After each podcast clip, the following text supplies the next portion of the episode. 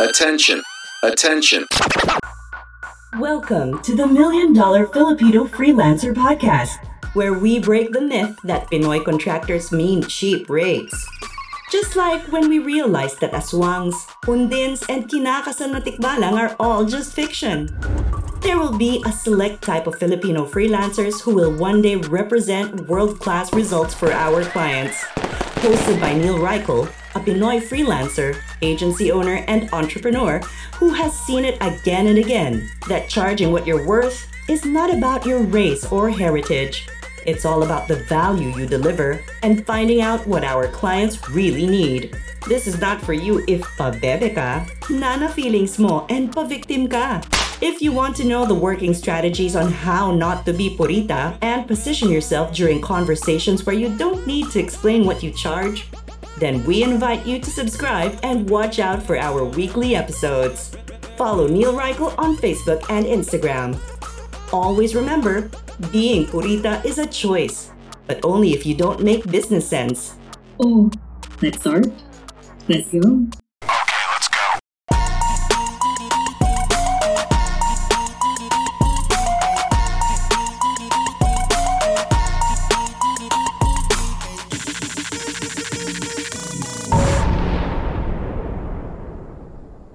Welcome to the Million Dollar Filipino Freelancer Podcast. In this episode, ako pala po yung host nyo, si Neil Reichel. Iba naman ang pag-uusapan natin. Okay? Ang pag-uusapan natin is tungkol sa financial health ng buhay ninyo. Coming not from a guru, but from someone who has applied it herself. Okay? So, yung mga financial advisors natin dyan na purita, tabi po muna kayo ha. Pwede po muna kayong lumabas. Masasaktan lang po kayo. Okay? Walang theory-theory dito. Puro application. But before we introduce yung guest natin, introduce ko muna yung co-host natin. Ang co-host natin, mas kalmado pa. Sabi ko nga doon sa previous eh, sa Loch Ness Sea. Pero ang co-host na to, kumbaga, I think it's very important that you find itong accountability partner mo, a business partner mo, someone that you can trust in your business that has the level-headedness ng taong ito. Bakit?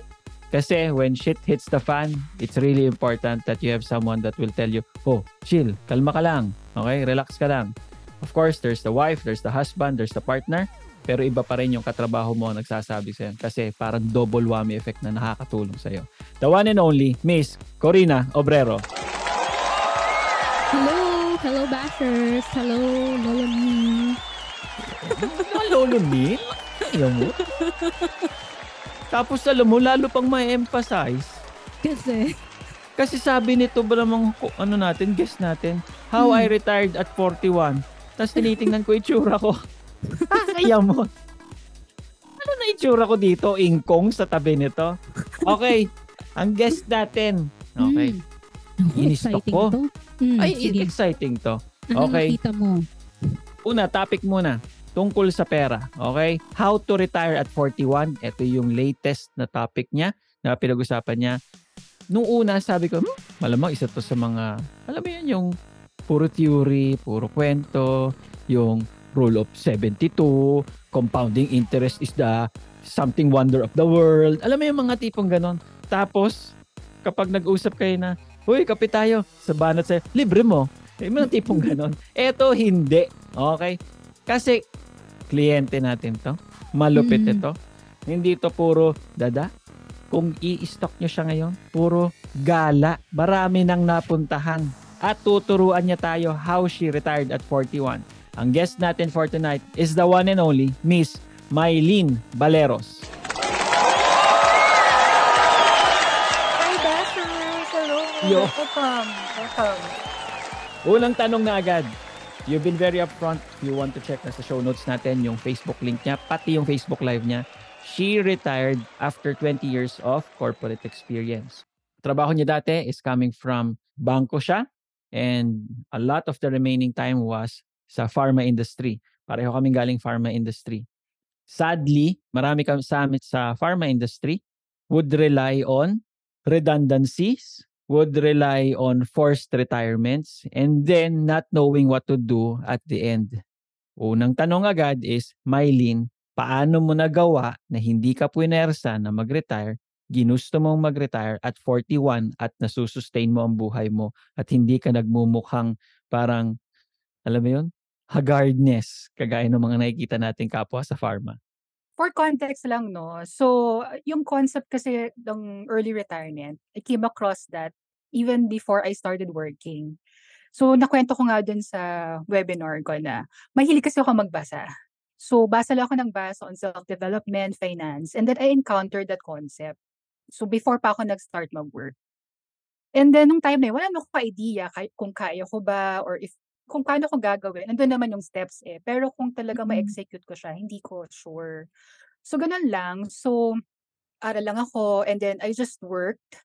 And then yung three major steps talaga na ginawa ko to achieve financial independence was number one, I invested on myself. So, yun na nga. So, continue ko lang yung pagbabasa ng libro.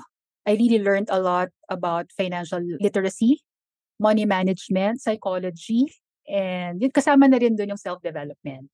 Then after nun, syempre, as a concept, di ba, ang pinaka-core din talaga kapag gusto mo mag-build ng wealth is to have savings.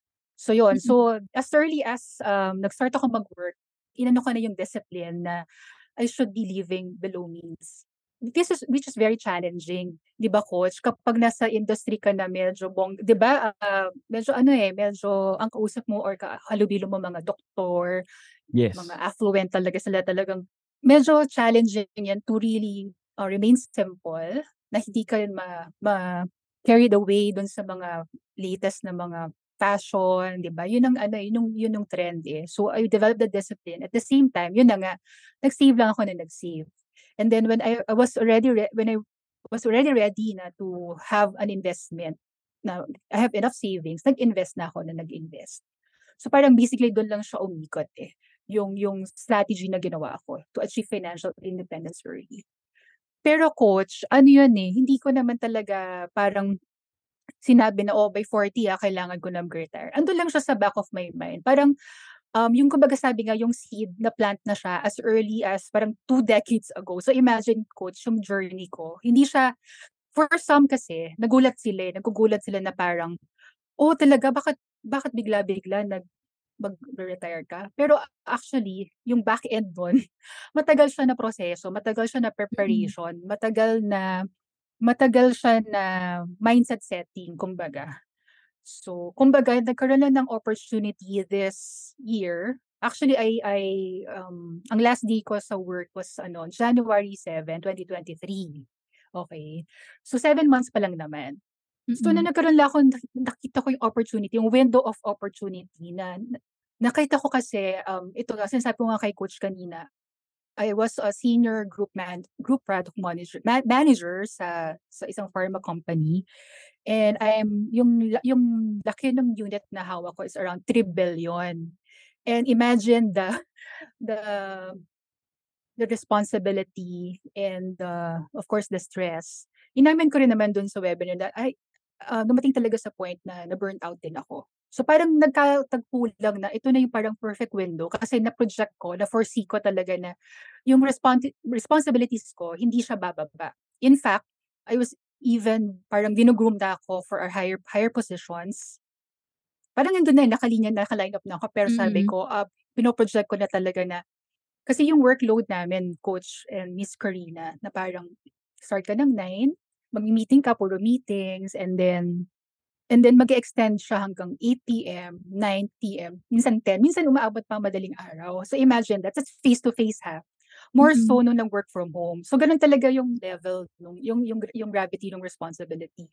Which is, was, was okay naman for me. However, ano lang din talaga, nagkaroon ako ng parang shift in values. Doon na rin, doon ko na rin nakwento na nagkaroon ng misalignment na.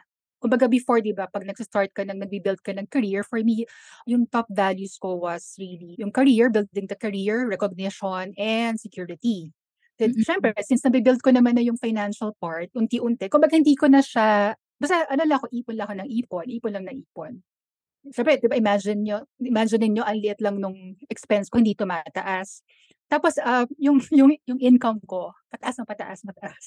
So, dumating ako sa point na ang savings rate ko was around 60% na or Mm. 70, as in lahat talaga save lang, savings lang. And then, so yun na nga. So, dumating dun sa point na parang sabi ko, hindi na siya healthy. Parang for me, it's about time naman na kumbaga ko yung effort ko for the company. Kasi ako rin, I value excellence, performance. So, pag nag-work ako, as in work work talaga, as in work is life. Parang gano'n, as in talagang bigay, I, I, I give my, I, my best. So, inisip ko lang, nagkaroon ako ng shift in values. So, gusto ko ng freedom. And I wanted to do things na, mga simpleng bagay lang naman, na hindi ko magawa just because wala, nauubusan ako ng oras. So, nag-shift yung values ko to freedom. At the same time naman, na-back up siya na, okay, okay ako financially. So, doon ako nag-decide na parang it's about time na I bet on myself. Kumbaga yung effort na binibigay ko doon sa company, why not invest it on myself, diba? And execute. Execute kung ano naman yung gusto kong gawin in life. Yun, ang. True. Yeah, yun. That's the Mabanggit ko lang ha. story behind it. Kung Mm. kung sana Mm. nasa YouTube na ito si Mylene. And this is a pure compliment ha, not nothing kalandian to ha. Si Mylene, seven months na siyang retired. 'Di ba? Pero kita mo naman, ayos-ayos ng itsura. May kilala Mm. ako, seven days pa lang hindi nagwo-work. Mukhang naaagnas na sa hirap. Kasi wala pumapasok na pera. 'Di ba? Tawag dito, Mm. Yung sinasabi kanina ni Mylene na it all started pa way way back pa, two decades pa lang bago pa daw siya mag-start ng work. Sabi niya, eh, ito talaga meron talaga akong gustong mangyari. Nabasa daw siya, niya may mga natutunan Oo. siya. eh. Maraming ganun. Ay, ganun aminin ka mo ba, ko rin. Ay, oo ba? naman. Daming Parang- alam. Hindi, Walang wait gawa. lang. Para kasi nang ang sinabi ni Meli, may may nabasa na siya noon, pero Hmm. alam mo yun, parang inisip niya rin na parang, possible ba talaga? Pero, nandyan lang siya. Ay, hindi niya nilet go yung idea. Ikaw ba, may Hmm. ganun ka na? Parang, may, na, may nalaman kang concept, pero parang, parang hindi ito yung right timing. Parang hindi mo mapaniwalaan na, huh? Eh, early retirement, talaga ba? Way back, Neil. Kahit yung on, Wala. working online. Wala Wala. ganon.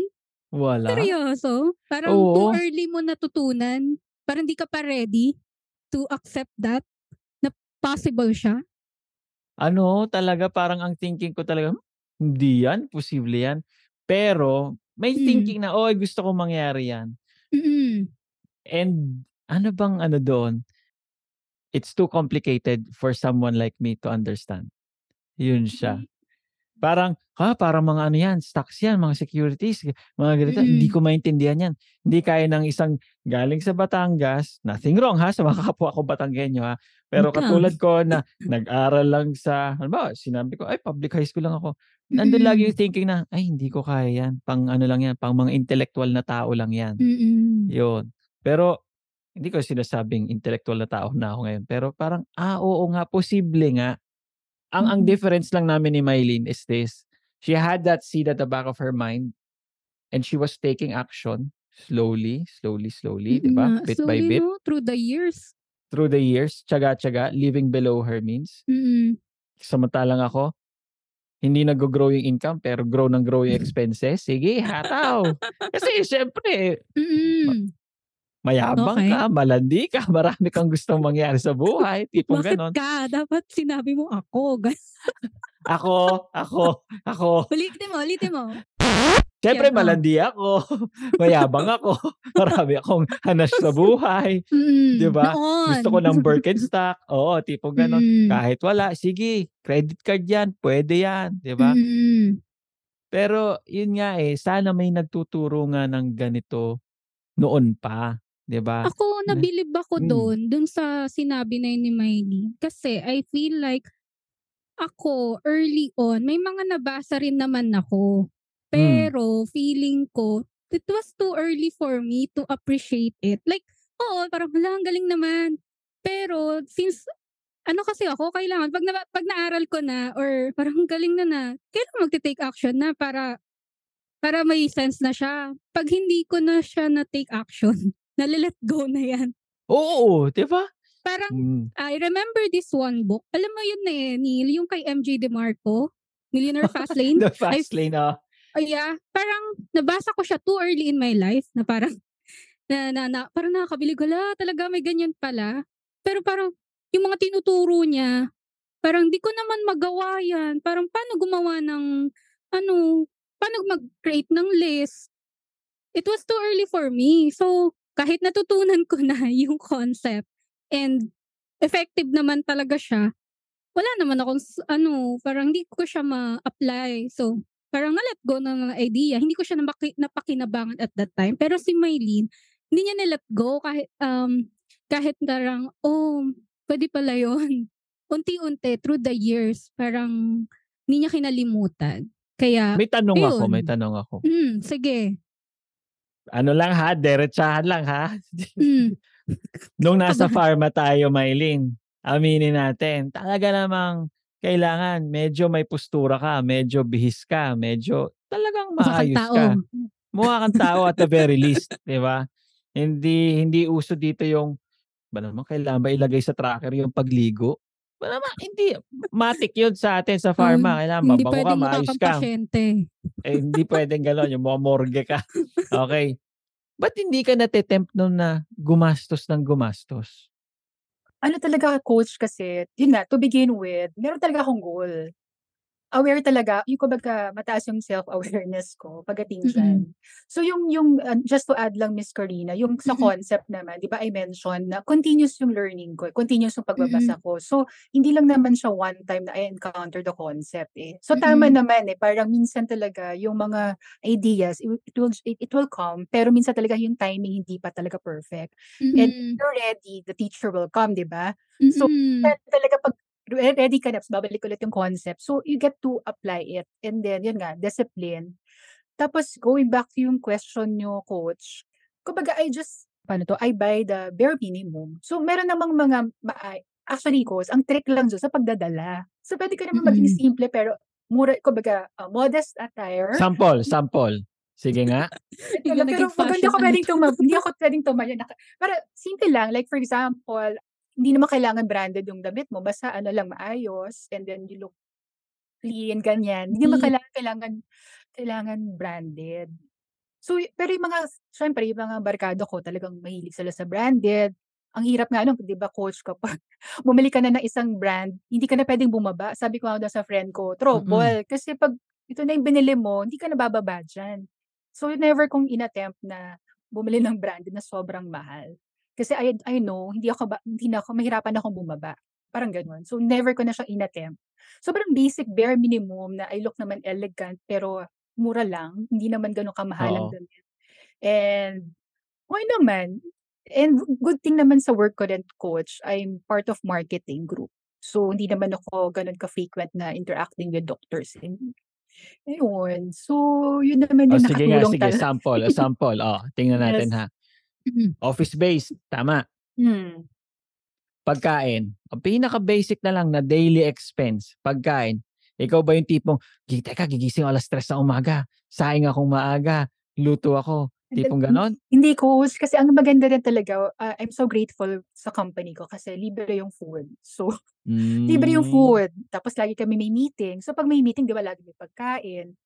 Yun. Tapos libre Mhm. kotse, libre gas. Ano pa ba? Tapos may libre bigas pa. Ayun. Ang laking bagay talaga yun na lahat Makwento ko, saglit. provided ng company. Mm. Yeah. Nung time mo ba?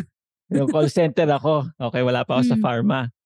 Ganyan din ako. Sabi ko, hindi, magtitipid ako. Gusto kong yumaman talaga. So every time na may opportunity mag-OT, mag-OOT talaga ako. Alam mo na yung kwento na to, Corina? Hindi po, Yung lolo. OTRD, yung nag-overtime ako on a rest day, tatlong shifts renate ko. Tapos, hindi ako kumain. Ang ginawa ko, tinitira ko lang yung Milo doon sa vending machine kasi libre. Yun lang, yun lang, Milo. Sige, Milo. Eh, ang office namin, Makati. Sa, yun nga, sa may Makati Med. Slakad ako papuntang Ayala, tapos MRT, tas uwi ng Tandang Sora. Nung nasa MRT ako, nakahawak lang ako ganun, pauwi. Nakakapit ka, ganun. Tapos talagang antok na antok na ako. Pagdating sa may krame, talagang parang nabi, napapabitaw-bitaw na ako ganun. Pagmulat ko ng mata, nasa Kamuning na. Kamuning ba yun? Hindi, GMA. Yung Mm. next to the last station. Kasi ang last station ng North Avenue. Nakaluhod na pala ako.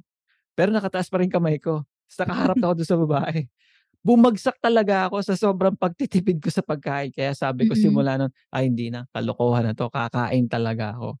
So, yung yung kay Mylene, I just want to see very practical kasi eto, if you stalk Mylene's Facebook ha, if you stalk, nagta-travel siya. So, parang walang hints na she was living a lifestyle that was way below her means. Unless Mylene is telling us that she was already making, halimbawa in the first five years ng corporate niya ng 100,000 pesos a month, then it would be easy to say na, ah, I can easily just save 60%. Halimbawa, nagneneto ako ng 80, so meron akong 60, ano ba, 80, may 32,000 ako na pang monthly living expenses ko. Pwede yon Pero yun nga ba ang estado mo nun, Mylene? Kasi yun nga, nakakapagbiyahe ka, nakakagala ka. Anong sikreto mo dun? Coach, alam na alam nyo yan. Kasi 'di ba, we're part ng pharma. So part Mm. ng program natin is we parang parang escort doctors attending Yes. conferences. So yun. Yes. So good thing with the with my profession, nakaka nakakalibre yung mga travel ko. So another tipid yun, tipid hack. So yung mga travels ko, coach, na nakita mo doon sa Europe, Oo. all over Asia, that's uh, free. All And I think that leads to the, the to the next point which is yung pagstay mo sa pharma was intentional yung 18 years mo kasi had it not been for those perks, 'di ba? I think you would have shifted to another industry the way I see it, the way that you did it with the banking. Kasi what pharma was giving you, imagine like free meals, free car, free gas, free travels, 'di ba? Parang uy, okay, 'di ba? That's why I get to save. And I think ito yung isa sa mga mahirap gawin which is making a decision in your life and making a change. If I can share lang, nung nasa call center ako, gustong-gusto kong magkakotse. As in, Mm. gustong-gusto kong magkakotse. Sabi ko, magkakakotse din ako. Eh, yung tita ko noon, nasa ano siya, Pfizer siya. Matagal niya na sinasabi, mag-pharma ka, magkakakotse ka. So I think the same din. I was really intentional. The only reason I'm entering pharma, gusto ko lang ng kotse. Yun siya. And yung ilang years ko sa pharma, ay, libre ka kotse all throughout. Libre gasolina, libre cellphone, libre laptop. So sa palab sa labas, ang tingin ng mga tao, "Uy, okay to. Yun nga lang. Ito naman yung difference namin ni Mylene. Si Mylene, intentional na nandun siya para makatipid. Ako naman, intentional ako nasa pharma para, yun lang, to get all the perks and not really save. Coach, Eto ano lang, oh, ano go. lang, caveat lang. Hindi, Mm, pumasok ako ng Unilab. Actually, wala akong idea kung ano yung mga perks niya. yung perks, oo. Parang naging consequence na lang, naging ano na lang, sec- Mm. secondary na lang siya. Umalis ako ng bank kasi ganito pa ang ano yan. After Yes, please. college, parang gusto, ano ba, for context lang no. So, I graduated sa UP Diliman ng business ad. So, ang pangarap ko, usually naman before, di ba, hindi ka pa exposed sa mga kung ano, itong iba't ibang klase mga profession. Ang alam mo lang, maging doktor, engineer, whatever, ganun lang. So, ang nasa mind ko noon, kung business, so magbabank ako, banking industry. So, I tried it. So, I was employed sa China Bank. So, yun ang first job ko. And then, yun nga, buti na lang na-try ko. And then, I realized na hindi yun para sa akin. Kasi sobrang boring. As in, mamamatay ako sa pagka-bored. so, nag-try akong maghanap. So, nung time na yun, wala pang, mga job street, job street pa yun eh. So, I, I tried looking for um, Wala na bang opportunity. job street? Meron pa din, pero pa may old, naman. Wala old style. Oh, nag-upgrade naman na siya. nag-upgrade naman na siya. Pero yung time na yun talagang tipong, ano pa yan eh, yung magbibigay pa tayo ng mga printout ng resume, passport ka sa mga companies. Ganun pa, nabut, nabutan, same batch tayo, Coach Neil. Oo. Parang ganon. So, nung time na yun, nahan- isip na ako ng lilipatan ko. So, tinry ko lang to Unilab. So, sige, go. Hindi pa siya sobrang sikat like now na alam natin yung mga big brands, mga Biogesic, Neozep, Alaxan is Unilab pala. So, wala akong ka-idea-idea na ganun pala siya kang kalaking company. So, yun, pasok lang ako doon and then I enjoyed the the work. So, nag marketing, alam naman natin sa marketing, very dynamic. As in talagang walang downtime, walang boring na na, na, na trabaho. So Yes. parang yun, nag, ano na lang siya, nag-align lang. Pero hindi ko naman naisip na, wala akong idea sa benefits. Wala ako, as in zero. Wala akong idea sa kung ano yung mga products nila. Um, yun lang talaga blessing din na doon ako napunta and then maganda yung um, packages and then ang ganda ng working environment. So, and then I, I was given opportunities to to handle different brands and nag, eventually nag-handle ako ng team. Ganun. So, yun. Parang naging ano na lang yung secondary. Eh, syempre, sumabay pa siya Mm. sa goal ko. Adi, why not? Kumbaga, yun, nag- nag-align-align lang. Good job ka doon. Ayun. Eto ngayon tanong ko, mindset naman. Kasi Mm. sticking to one's goals is very, very difficult. Aminin natin yan. Maraming kwento. Hindi ko alam kung makaka-relate ka dito, Corina. Mm. Pangarap ko mag-abroad ako. Eh, jumowa. Hindi na nag-abroad. Okay. Ito, yan, di ba? Pangarap ko makaipon ng 1 million at the end of the year. Example. Mm. Pero, Anong year yung, yan? Eh, hindi na ako to, iba to. Mm. Pero, panay naman ang hingi ng mga nanay, tatay. Hindi naman Mm. makatanggi kasi ang worry nila is masabihan silang madamot. Okay. Mm. Okay. How do you, yun nga, I don't know if, hindi, first question muna, Mylene. Were there ever situations in your life wherein the situations were calling you to somehow veer away na parang, yun nga, lalayo ka ng konti doon sa goal mo or madidelay yung goals mo? Meron ka bang ganong naging sitwasyon? And what did you do if yes? Actually, coach, nag-start, di ba, um, start ako ng work. Ano naman, maliit pa lang naman yung sweldo. Talaga namarating ako sa point na paycheck to paycheck lang. As in, saktuhan lang talaga. Wala. Tapos ano pa yun, tipid pa ako noon. Mm. Mm, Yung So, hindi ka journey- rich kid? Ah, de- no, no. Hindi, hindi kami, hindi ako, hindi kami lumaki na well off. Mm. Panganay ako, lima kami magkakapatid. So, sinuwerte na uh, nakapasok ako sa UP. So, napakamura ng tuition fee and nag, ano pa ako, naging scholar pa ako. So, technically, parang libre lang yung pag-aaral ko.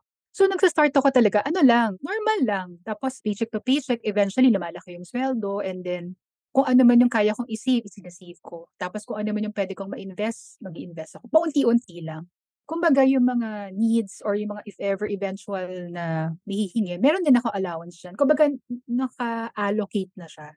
Merong amount talaga for savings, amount for kung ano yung ibibigay ko sa family, for emergencies, kung ano man yung gusto kong um, bilhin, ganun. Ganun yung mag- naging process ko. Nag-start ako sa maliit.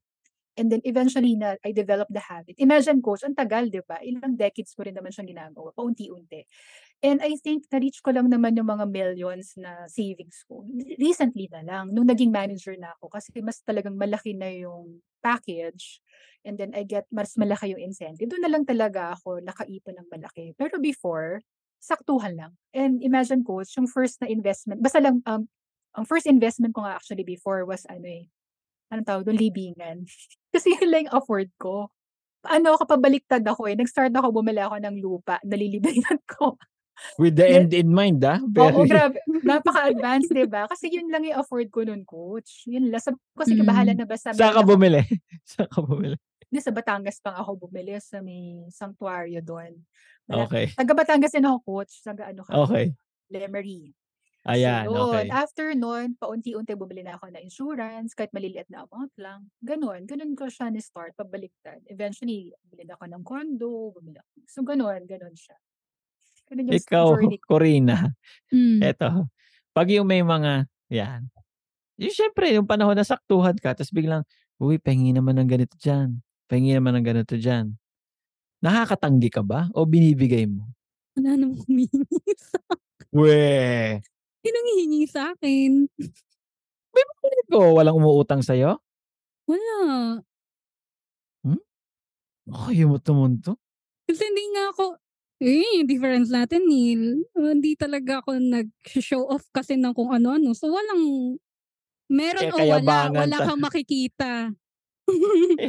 diba? May, may, may mga times talagang meron naman talaga, nakakaluwag-luwag, kaya naman talaga Mm-mm. magpautang. May mga times na wala naman, saktuhan lang. Pero meron o wala, wala kang makikita sa akin. So, hindi nila ako inutangan. Eh, ikaw, Wala naman sila nakikita.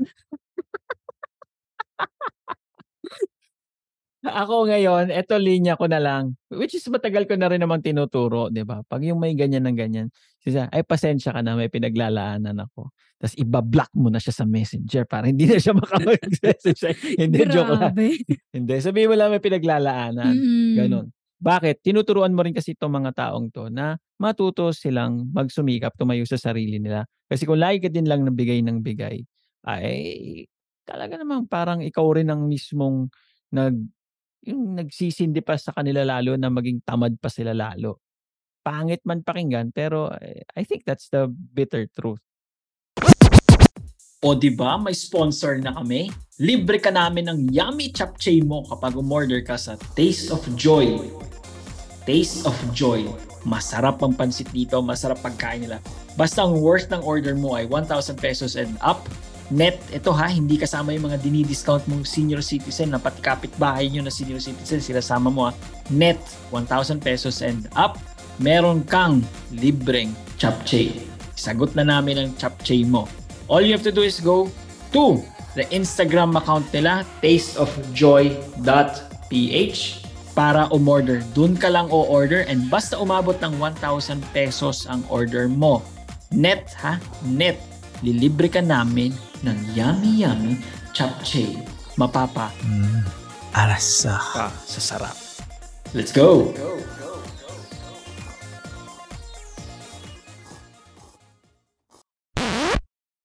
Next question. Ito, Maylin ha.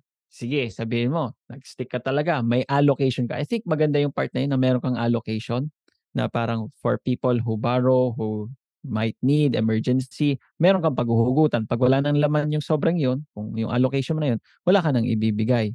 Ang sumunod naman dito is, yan, as you enter a different phase in your life. Bawa, are you now married? Ah, yes, coach. Okay. Six Siyempre, years married. six years married, hindi mo naman kontrolado kung ano yung yung kanyang paniniwala, yung ano bang ano nila dito, attitude towards money.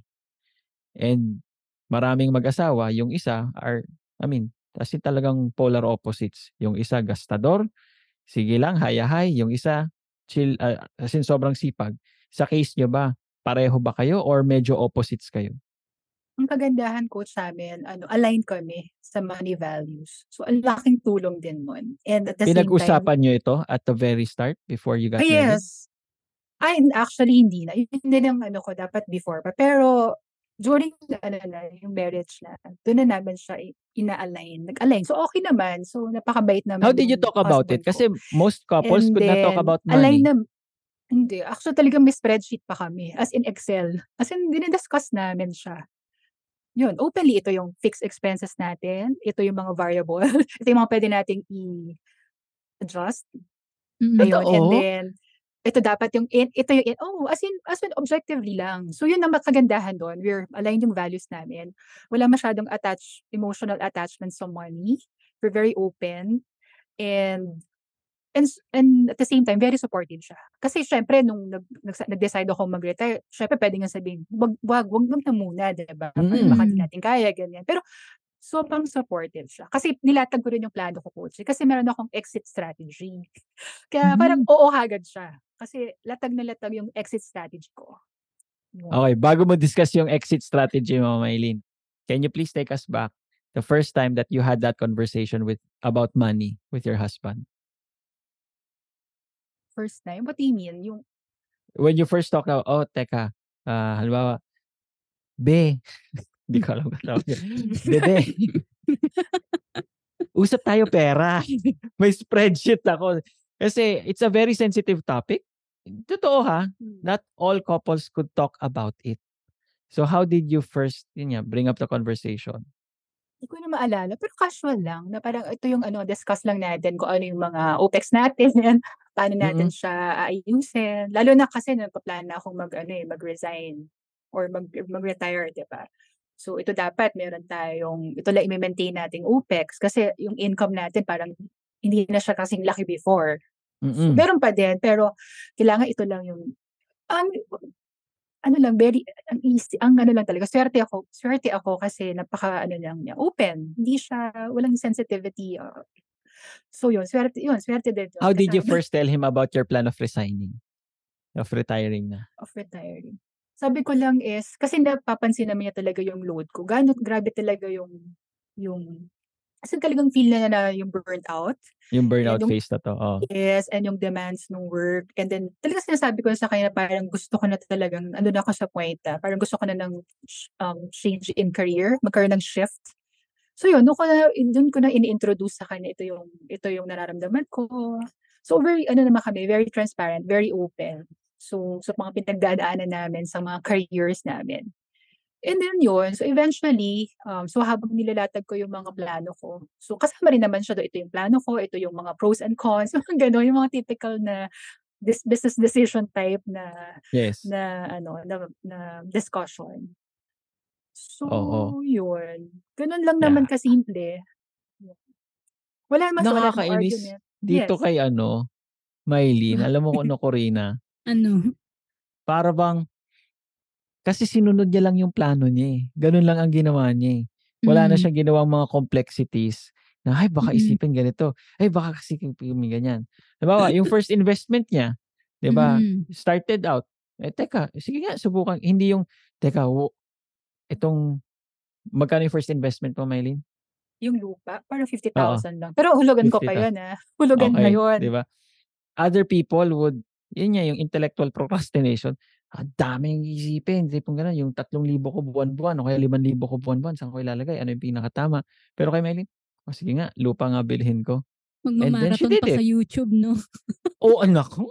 May playlist pa siya at saka downloaded na mga videos. Nako. Neil, ikaw ba yan? di ba? Asar na asar eh, di ba? Na, yun nga, yung, yun, kanina pa sinasabi ni Mylene, she was reading a lot. Nako, Mylene, marami na tayong ganyan, reading a lot. Pero taking action, ay, yun ang sobrang bihira. Yung, ito yung part na ano, so, s- sinunod lang naman niya yung plano. Mm. Okay. Ito ngayon yung siguro couple of my final questions kasi money again is a very sensitive topic and for I'll be very specific for couples. Ito siya. What would you recommend especially a wife who's a freelancer tell her husband na, "Uy, teka, we need to shape up. Ito yung mga kailangan natin gawin kasi again, it's a very sensitive topic pero it has to be talked about." Ah, una mo ng ano ko, tip ko dyan, marry the right person. Even before you get married, dapat ano, isang realization ko yan ah, boyfriend, Kaka girlfriend ka 25 lang. years lang nila. Ay, ah, ganun ba? Pero yun nga, kung sa mga single dyan, or mga nasa start pa lang Yung na mga relationship, maagapan pa. Ayan. Oo, Ay, yung maagapan alay. muna. Yung maagapan Kumbaga, muna. dapat ma-discuss na kaagad. Kumbaga medyo mararamdaman mo, matitimplang mo naman yun kung ano talaga yung money values Mm. ni. Kasi pag, oh, okay, off, mahirap na pag mag-asawa na. Anyway, kung mag-asawa na, wala talagang choice. You really have to communicate. Eh. You have to have a healthy conversation regarding it. Whether you like it or not, kailangan siyang harapin. Tama kayo, coach, kasi talaga yung culture talaga before. I don't know, siguro ngayon medyo mas open ang tao pag-usapan yung money. eh. Talagang parang tabu siya, na parang never Mm. tatanungin na, oh, kamusta naman ang swel- kamusta naman ang work mo, magkano sweldo mo, Mm. magkano si ganyan, hindi yan napapag-usapan. So, ang sabi ko nga doon sa ano sa talk ko na parang for you to start building wealth or to earn have to have money, kailangan you have healthy relationship with money. So paano ka magkakaroon ng healthy relationship kung hindi nyo nga pinag-uusapan?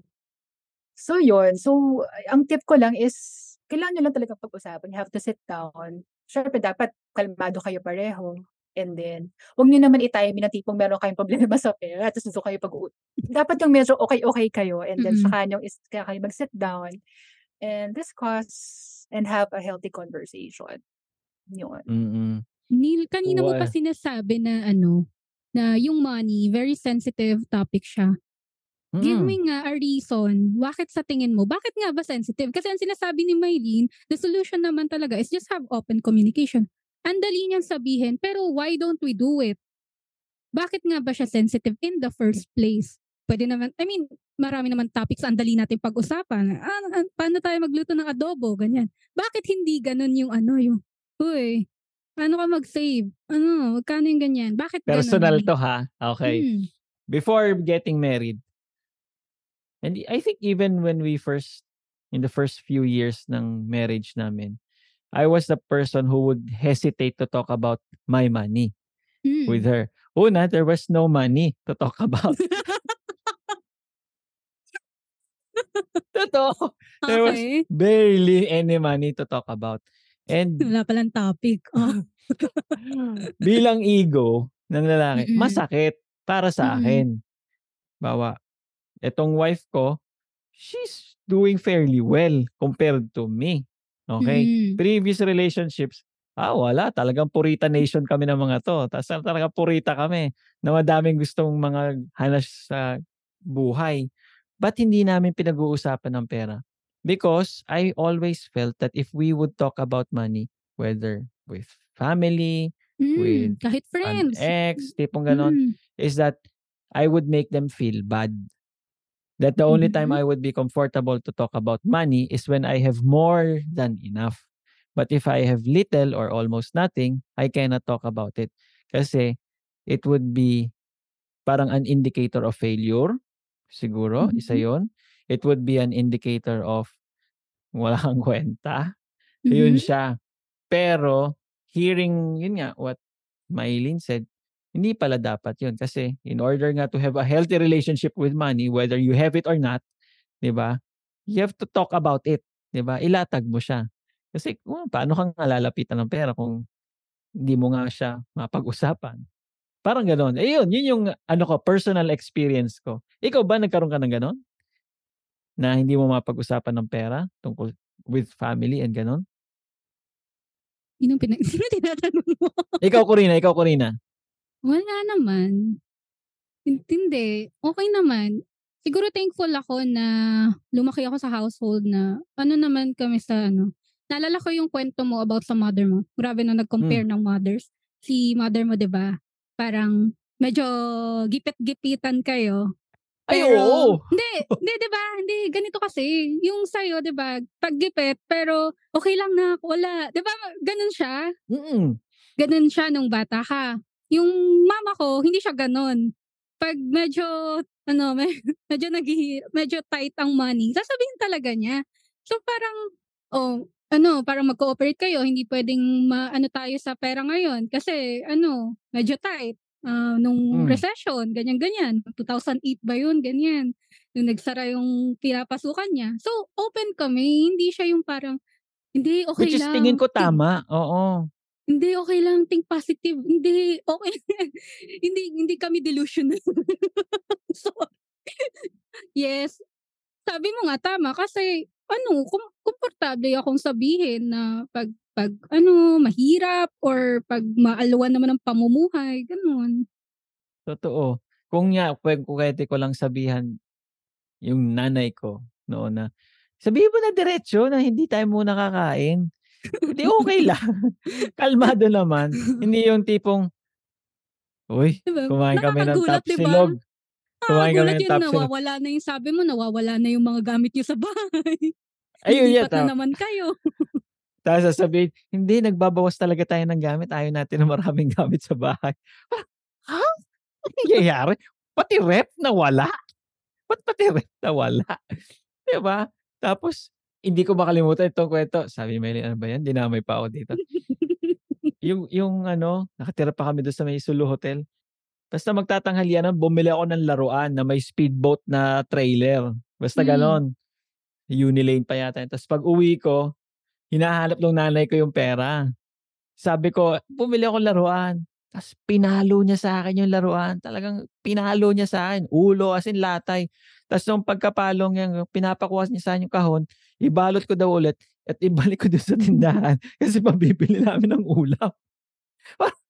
ano ba? Akala ba okay tayo? diba? Ayun.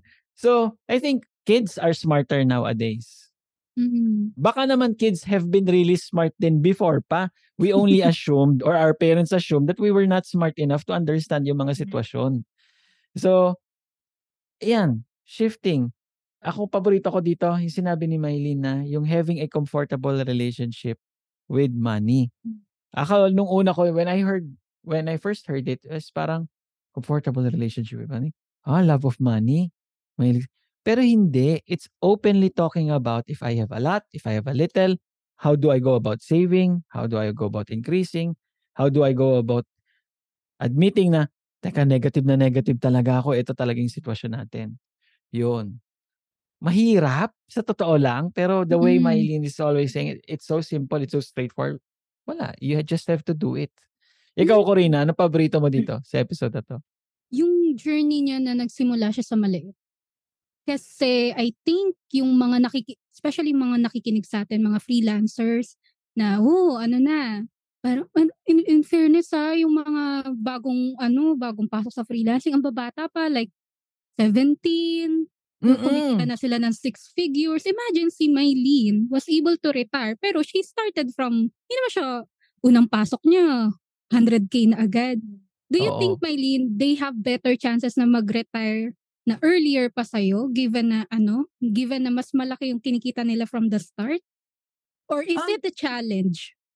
Nakikita mo ba na challenge siya? Actually, depende yan eh. Kasi Mm. kung i-goal nila per se na talagang gusto lang nila mag-retire, tapos, Mm-mm. ang, kasi ano siya, it's a very complex process. Kasi hindi rin naman ako, ganito, to- hindi rin ako nag-advocate na mag-early retirement eh. Mm. I'm really more advocating na ano ba yung gusto mong gawin? Kumbaga, alignment. Kumbaga, being Mm-mm. more intentional. Yun lang naman ako naman, but bakit ba ako umalis? Hindi naman dahil ka- kaya ko na. Not because kaya kong mag-retire, eh mag-retire ako. Hindi naman ganun siya. Kumbaga, mas malalim na dahilan na more of gusto kong gawin yung mga things na gusto, hindi ko magawa just because nauubos yung oras ko. So, alignment. So, meaning, I'm prioritizing my freedom to do other things that I love more. Something like Mm-mm. that. So, kung let's say, kung gusto lang nila mag-retire na for the sake na hindi na sila magkatrabaho, possible with the amount, no? Given lang na dapat they have the financial literacy, the financial literacy, financial education, the Mm-mm. discipline, kasi sabi mo nga, as early as gantong age, 17, na, di ba, parang, ayun nga, so kailangan nila dumating dun sa point ng financial maturity, kasi, kasi yung money naman kasi parang, iba-iba yung effect niya. Sa, yung sinasabi nga, may money myth na parang, money is the root of all evil. It's not the money per se, it's the love. Or, minsan din kasi, um, pag hindi maganda yung foundation mo sa financial literacy or education, may tendency to mismanage it. So, kailangan talaga lahat ng foundation maayos. Na hindi Mm-mm. lang siya about money na tumarating siya, na nilalagay mo lang siya sa bangko. It's not that eh. Kasi after nun, anong gagawin? Paano mo siya i-manage? Paano mo siya ma-maintain? Kasi may possibility rin nga na ma- ma-mismanage. Tapos after Yes. nun, an- Mm. anong gagawin mo sa life mo kung di ka na magkatrabaho? Marami pa siyang aspect. Hindi lang siya yung mag-stop stop working lang. Just because marami kang Yes. money. So, yun. Ganun siya. Hindi siya straightforward na, yeah, sige, go, mag-ano ka na. Retire ka na Mm-mm. kasi ang dayo mo ng money. Hindi siya ganun ka-simple. Yun. Tsaka yung ano, yung pinoint out mo, Mylene, na yung getting to do the things that you want to do. Uh, your values may somehow change as Mm. time passes. At Yes. first, ang values mo is, sige, work, work, work, work. Sige, work, work, work, work lang. Tas, and then later on, ay hindi, meron na pala ako mga ibang interests na gusto kong gawin that are outside of work. Pero hindi ko na nga siya kayang gawin kasi nang nga, pumasok puro sa work, work showbiz. na. Ganyan. Ay, gusto mong pasok sa showbiz. Malay mo, di ba? Gusto mong start, start ng sarili mong YouTube channel and start talking about itong mga advocacies mo. Eh di, go ahead and do it. Mm-mm. Pero, are you in the right position? Mm-mm. Comfortable position? Afford mo ba yung position na to to do these things? And I think yun ang isa sa mga magandang tinuturo nga ngayon ni Mylene. And having the proof of doing it herself. And now she gets to do whatever she wants to do. She has, sabi nga niya, when we talked about nga before, eh, meron siyang three options. And baka madagdagan yung options. Diba? Mm-mm. Ang kagandahan nito, she has the luxury to choose. Yun. Hindi yung, de, retirement is the goal, wala akong gagawin. Sige, puro gray matter na lang yung utak ko, wala na mangyayari. Di ba? Yun. Ulitin ko, pinaka-paborito ko dito is yung openly talking about money. Facing it, yung relationship with money. If you are in the position, ikaw na listener ka, na, teka, gusto ko mong matuto. Ano ba yung kailangan ko? I think later on, baka magkaroon ng mga consulting sessions, itong si Mylene. It would be a good thing to do to book a session with her. Kasi isa sa mga unang sinabi ni Mylene is, yung pinakamagandang pag-investan is sarili mo. Yun. Kasi kung hindi mo investan yung sarili mo, ay medyo maliligaw ka talaga, mapabagal ka talaga. You don't have the right Mm. directions. Yun. Corina, anything that you'd like to add? i-follow nila, i-add nila sa Mylene. Kasi the reason why we invited her talaga dito is yung living proof. We can invite naman anyone talaga. Ang daming nagtuturo ng ano about early retirement. Pero sabi ko hindi eh. Iba tong taong to kasi andito na siya. Nakarating na siya. Sabi nga ni ano yan, shout out sa'yo Boss Pep. Nalala ko yung isang sabi niya dun sa interview mo pag may gusto kang puntahan, magpaturo ka dun sa nakarating na. Huwag dun sa hindi pa nakarating kasi baka iligaw ka lang. So, add nyo na po si Ma'am Mylene Valero sa Facebook. Ayan, makita nyo yung mga hobbies niya, nagko-cook din yan. Kita nyo, hindi siya bored, hindi siya porke retired na nakatunga nga lang. Ang dami-dami niyang hobbies and mga crafts na pinapakita. Ayan, follow nyo siya. Yon. And again, maraming salamat, Mylene. As I always say, life is meant to be enjoyed, not endured. And thank you, Mylene, for being one of the proof na ito ay totoo pala na pwedeng gawin. Maraming salamat, mga bashers. Pakinggan nyo kami. 5 star rating on Spotify. Mylene, you have last few words para sa mga bashers natin. Una muna, thank you Coach Neil and Miss Karina for this privilege. I'm I'm honored to be speaking with you and sharing my Ay, my journey. yeah, it's really ano eh, parang uh, I'm glad that in my own little way, I was able to share my story na sana makapulutan ng inspirasyon ng mga tao na gusto rin naman na eventually to if pinapangarap nila mag-retire early or to have a good financial status, diba? So, I'm thankful for this opportunity. Sana nag-enjoy kayo. Sana marami kayong natutunan. And if you need more, if you have more questions and you need someone na in a way to guide you, nandito lang naman din ako. I'm just a message away.